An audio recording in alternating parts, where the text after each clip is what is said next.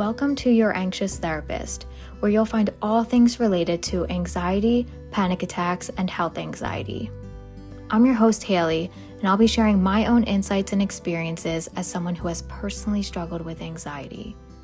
I'll be real and honest, taking you deep into the nitty gritty parts of anxiety that just aren't talked about enough, because I want you to know that you're not alone in this. I'll also be sharing powerful tools, strategies, and tips that will empower you to take your life back so that you can overcome your anxiety for good. Now, let's get started.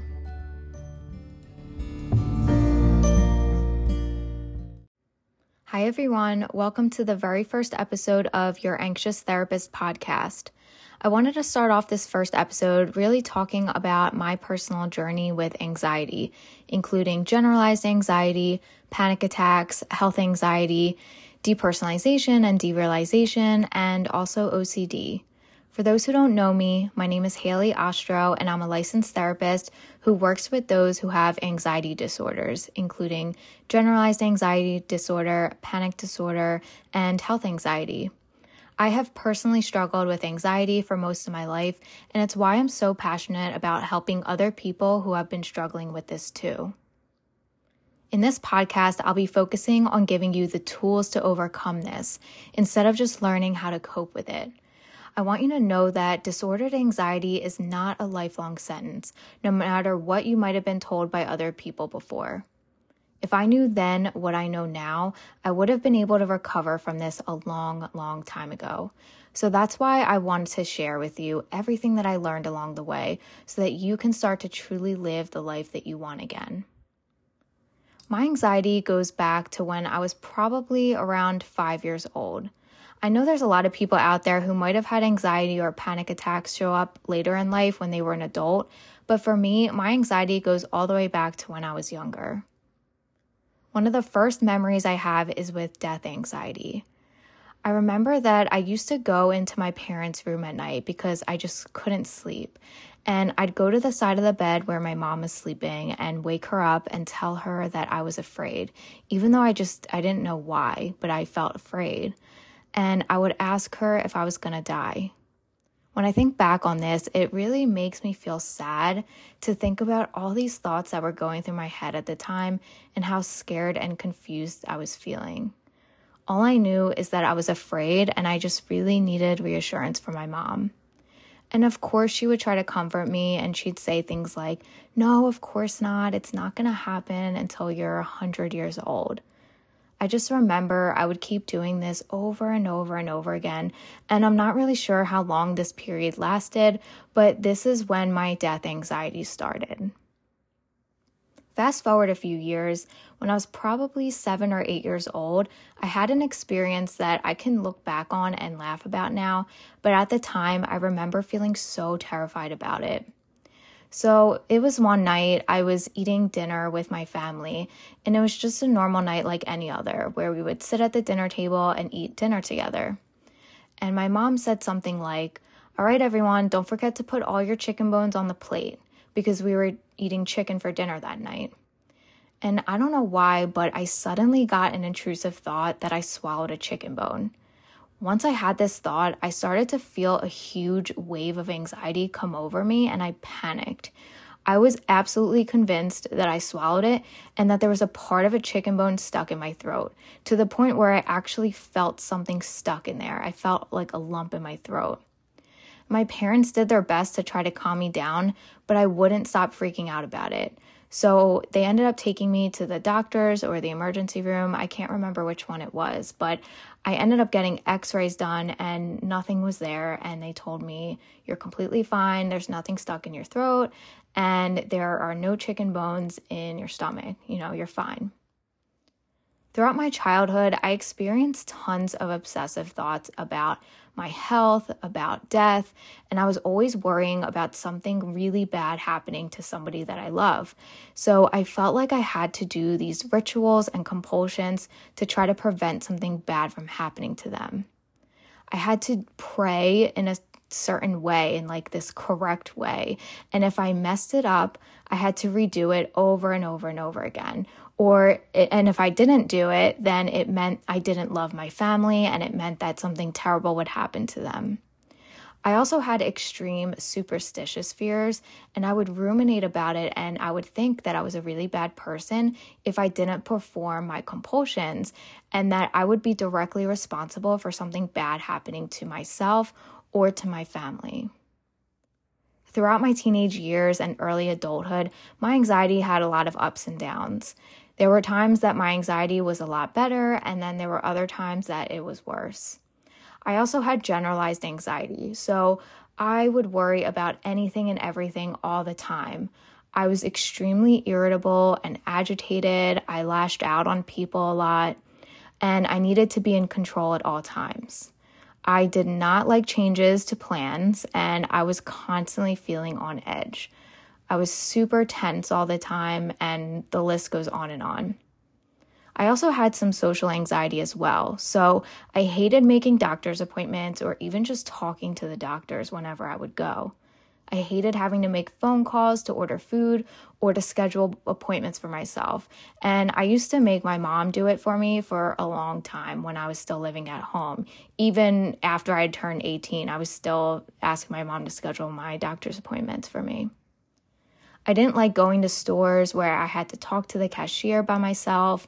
I hated telling the waiter what my order was when I was at a restaurant.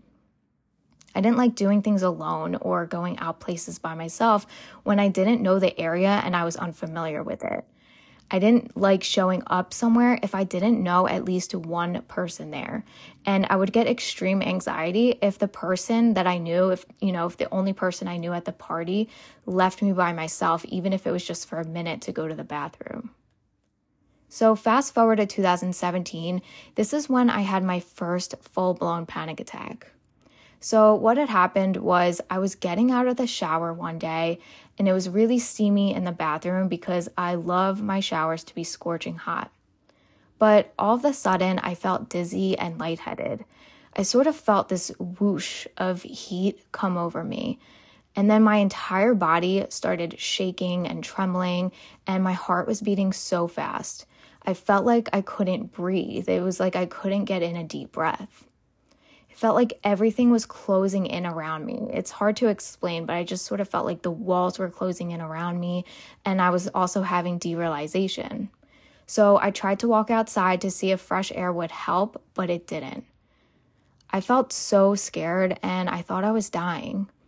And I was still living at home at the time, so my parents ended up taking me to an urgent care, and I ended up asking my mom to come in the room with me because she was my ultimate source of comfort. And I just remember looking at her when I was in the room and I was like shaking and trembling and I was so terrified. And I looked at her and I told her, Please don't let me die. Please don't let me die. Please don't let me die. And then, you know, the doctor ended up coming into the room and doing whatever he did. And he told me I had a panic attack. And I thought I would be okay after this situation had happened. I thought this was just a fluke and this was just a random thing that happened to me and I would be totally fine.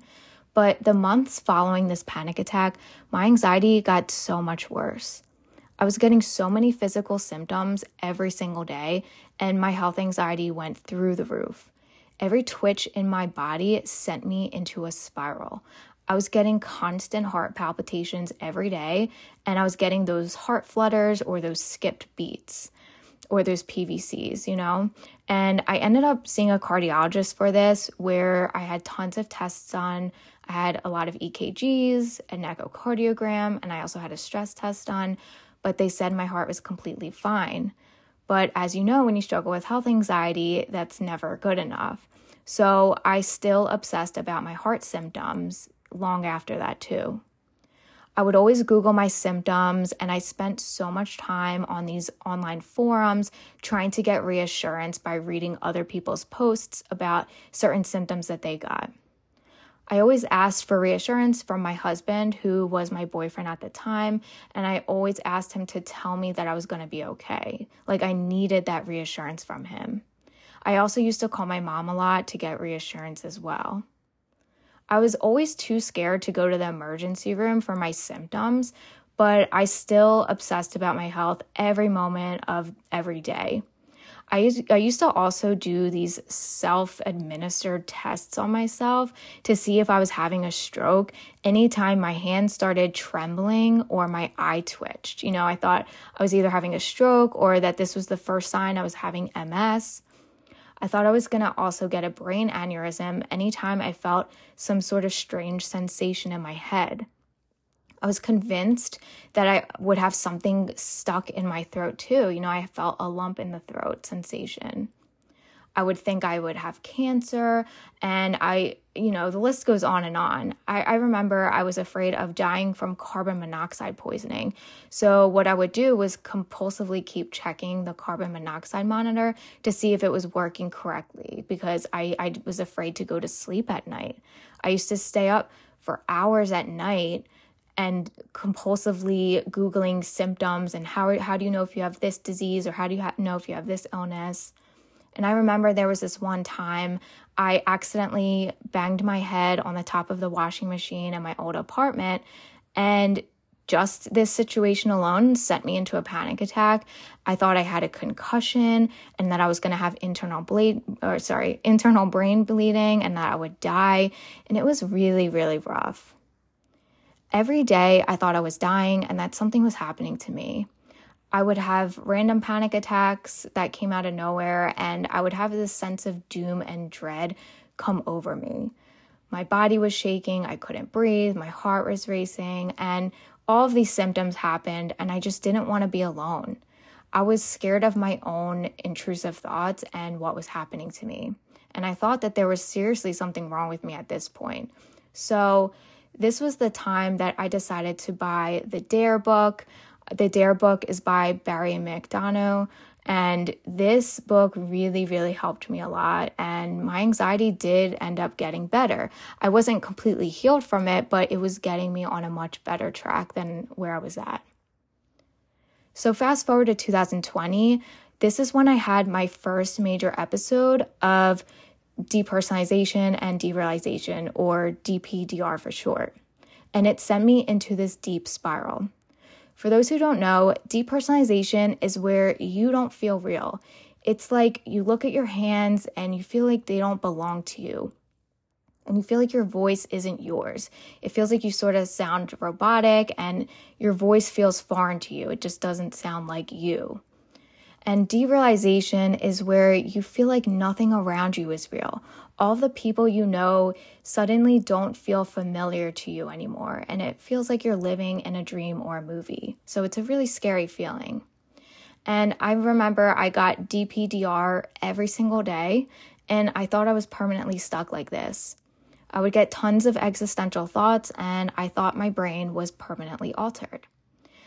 I remember there was this one time I was crying by myself in the bathroom, begging for this feeling to go away because I thought I was legitimately losing my mind.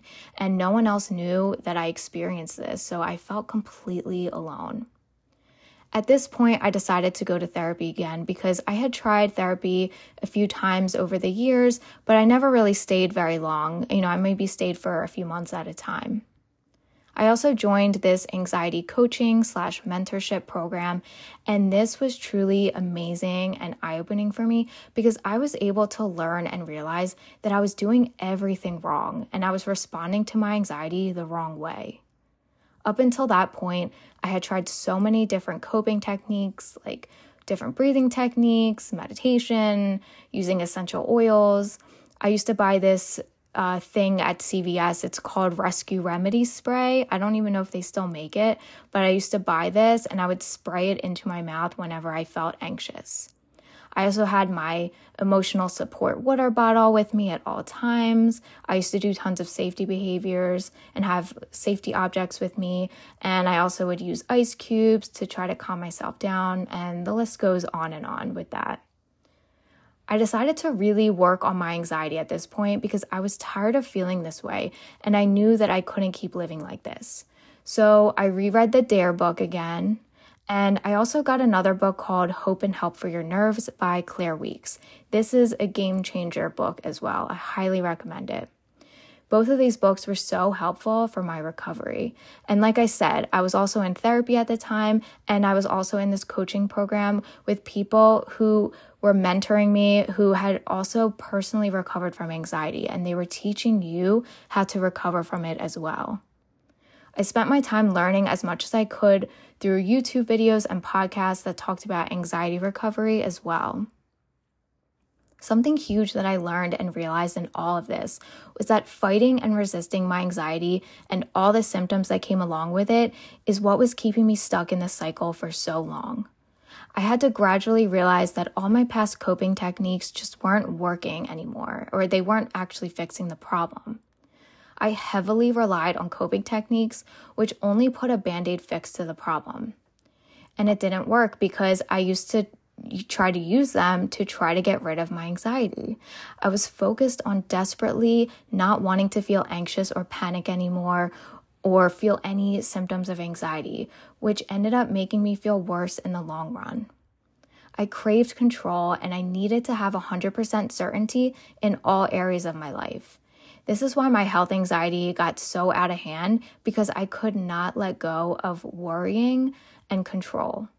I held on to this for a long time because I felt like if I worry enough, then I feel more in control. If I ruminate about this, then I feel more in control.